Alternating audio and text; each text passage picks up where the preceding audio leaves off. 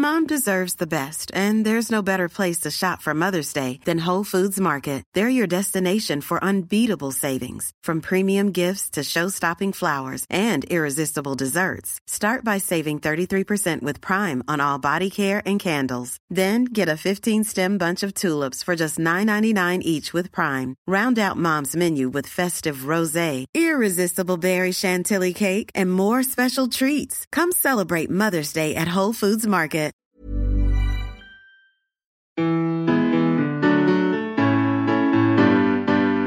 Hi, you're about to get smarter in just a few minutes with Curiosity Daily from Discovery.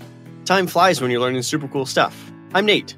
And I'm Calli. If you're dropping in for the first time, welcome to Curiosity, where we aim to blow your mind by helping you to grow your mind. If you're a loyal listener, welcome back. Today, you'll learn about a study of near death experiences, how breast milk biopsies could lead the way to early cancer detection, and why employers hire the wrong people. Without further ado, let's satisfy some curiosity. There's an old story that crosses most cultures and has probably been told for thousands of years. A person who is thought to have just died is miraculously brought back to life and says that she could see her whole life spread before her. Okay, so near death experiences. These stories are always incredible. Right. And many of them share some themes.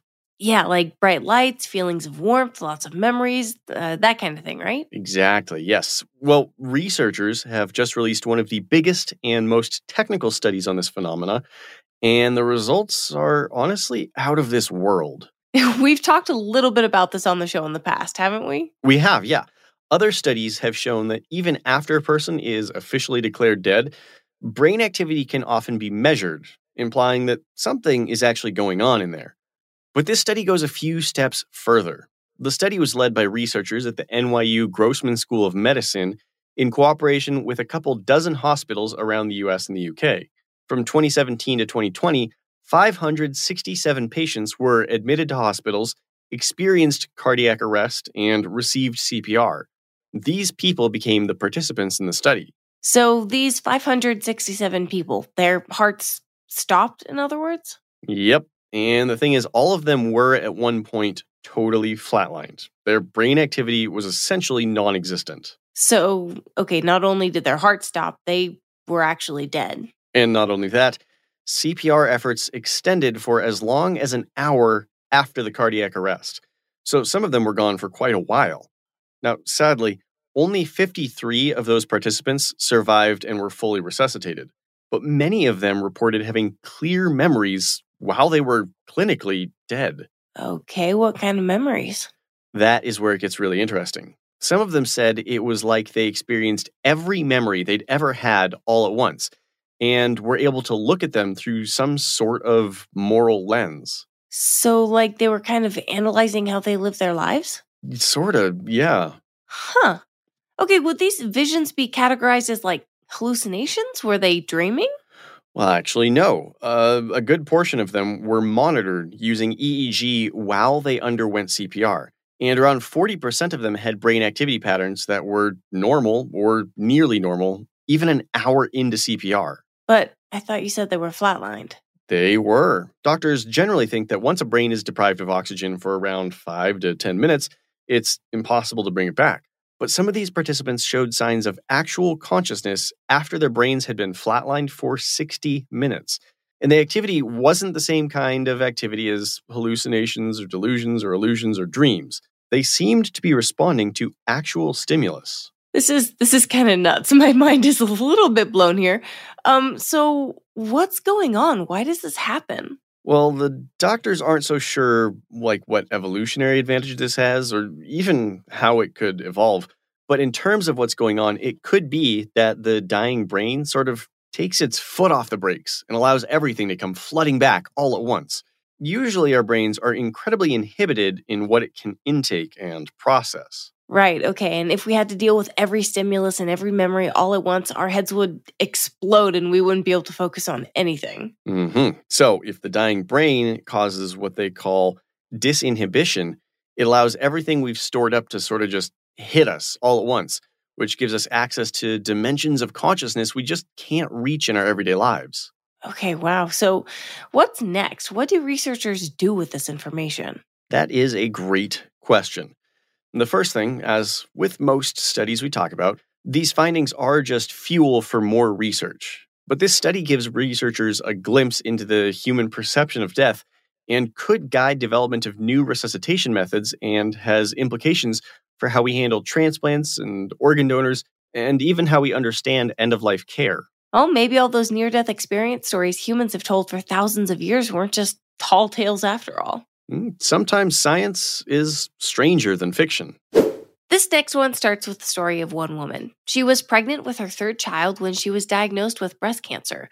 So, on top of the stress of her new diagnosis, she had a sudden panicked thought. What if she had cancer while she was still breastfeeding her second child about 18 months earlier? Mm, But can tumors be transmitted through breast milk? So, no, but this mom didn't know that, right? And if moms do one thing well, it's worry about the health and safety of their babies. Mm. So, she found a couple of pouches of breast milk that she had pumped and frozen a year and a half earlier and sent them to her oncologist, Dr. Cristina Saura. At first, Dr. Saura was like, You have nothing to worry about. But then she had a thought of her own. What if I can detect cancer from this breast milk sample? Mm, okay. Do doctors usually test for cancer using breast milk? Nope, never. But lately, cancer researchers have been testing out something called liquid biopsy. This is where they search the body's fluids for traces of tumor DNA and other biomarkers to detect cancer before a tumor is found through the typical imaging. I'm going to guess that the liquid in question is usually blood. you are a smart cookie. It is way less invasive than, you know, having to biopsy tissue. And while blood is one of the typical fluids they use, they have also used cerebrospinal fluid, saliva, urine, you know, bodily fluids. Hmm. So, did Dr. Saura find cancer in the breast milk? Yeah, and this is a bigger deal than it might first appear to be. Why is that? So, breast cancer that's diagnosed during pregnancy or just after birth represent as much as 55% of tumors diagnosed in women under 45 years old.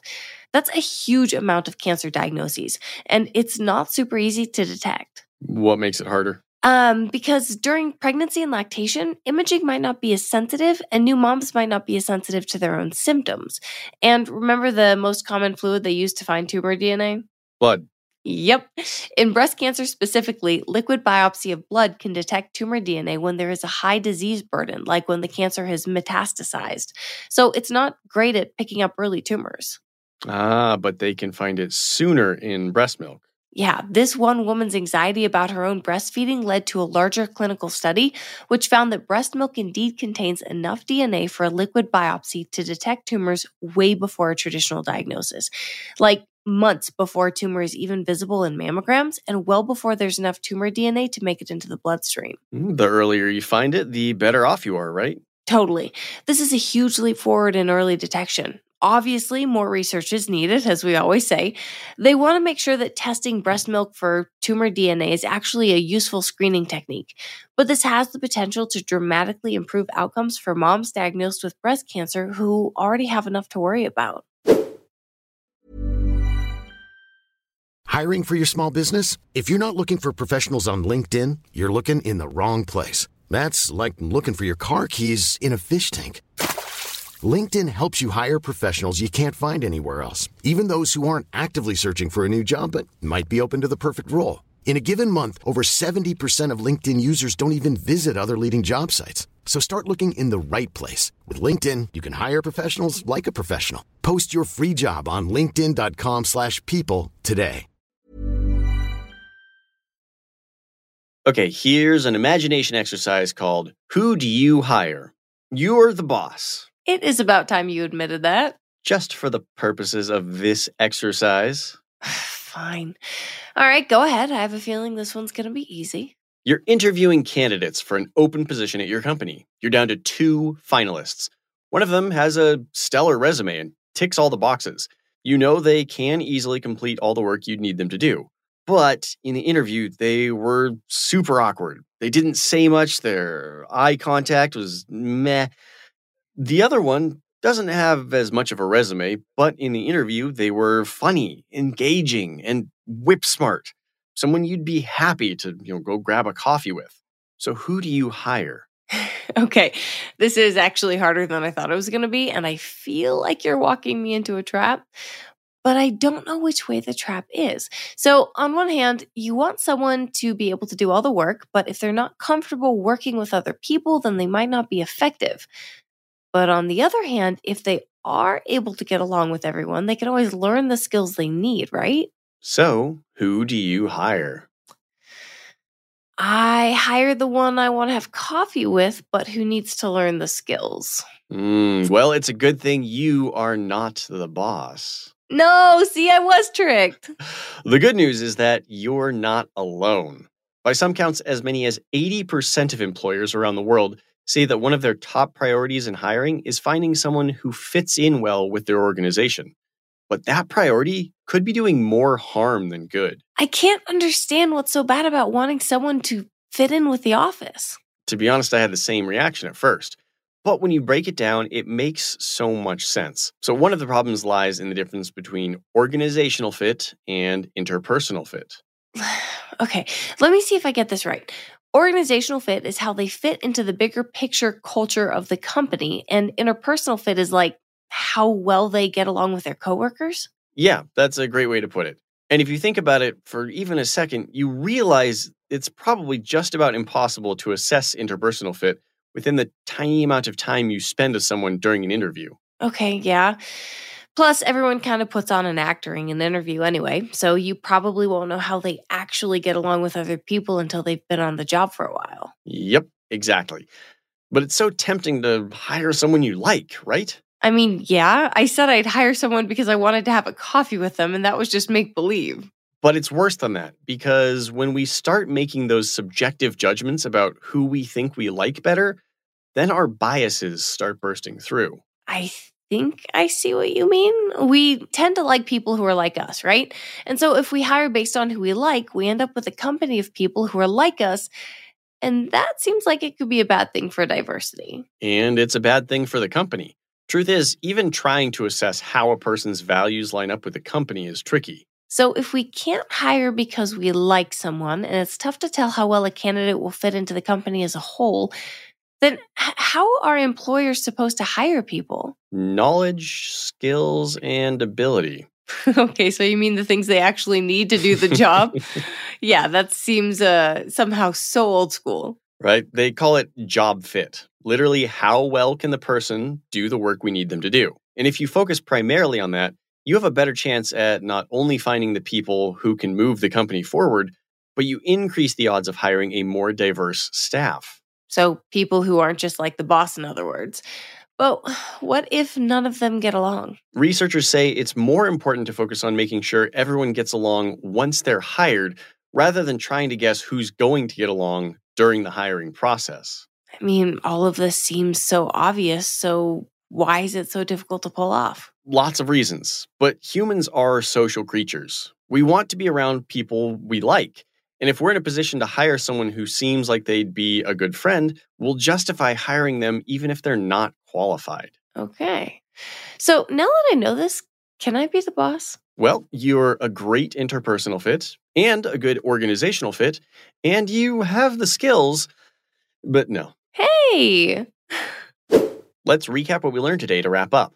In a broad study, patients revived after cardiac arrest reported vivid memories and conscious experiences from the time they were clinically dead, challenging the idea that brain activity ceases irreversibly shortly after the heart stops beating. The findings suggest that the dying brain may enter altered states of consciousness and perception that warrant further study. A study found breast cancer tumor DNA can be detected in breast milk through liquid biopsy months before conventional diagnosis, opening the door for milk analysis to be used as an early breast cancer detection method in postpartum and breastfeeding women. When hiring, companies should pick people based on whether they have the skills to do the job, not whether they seem like someone the boss would want to grab a coffee with. Otherwise, you end up with a workplace full of clones who think and act the same way.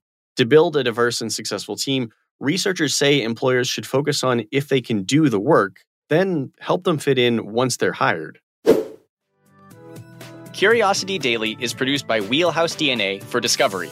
You can follow our show wherever you get your podcasts, and we would love it if you could take a second to leave us a five star review on Apple Podcasts.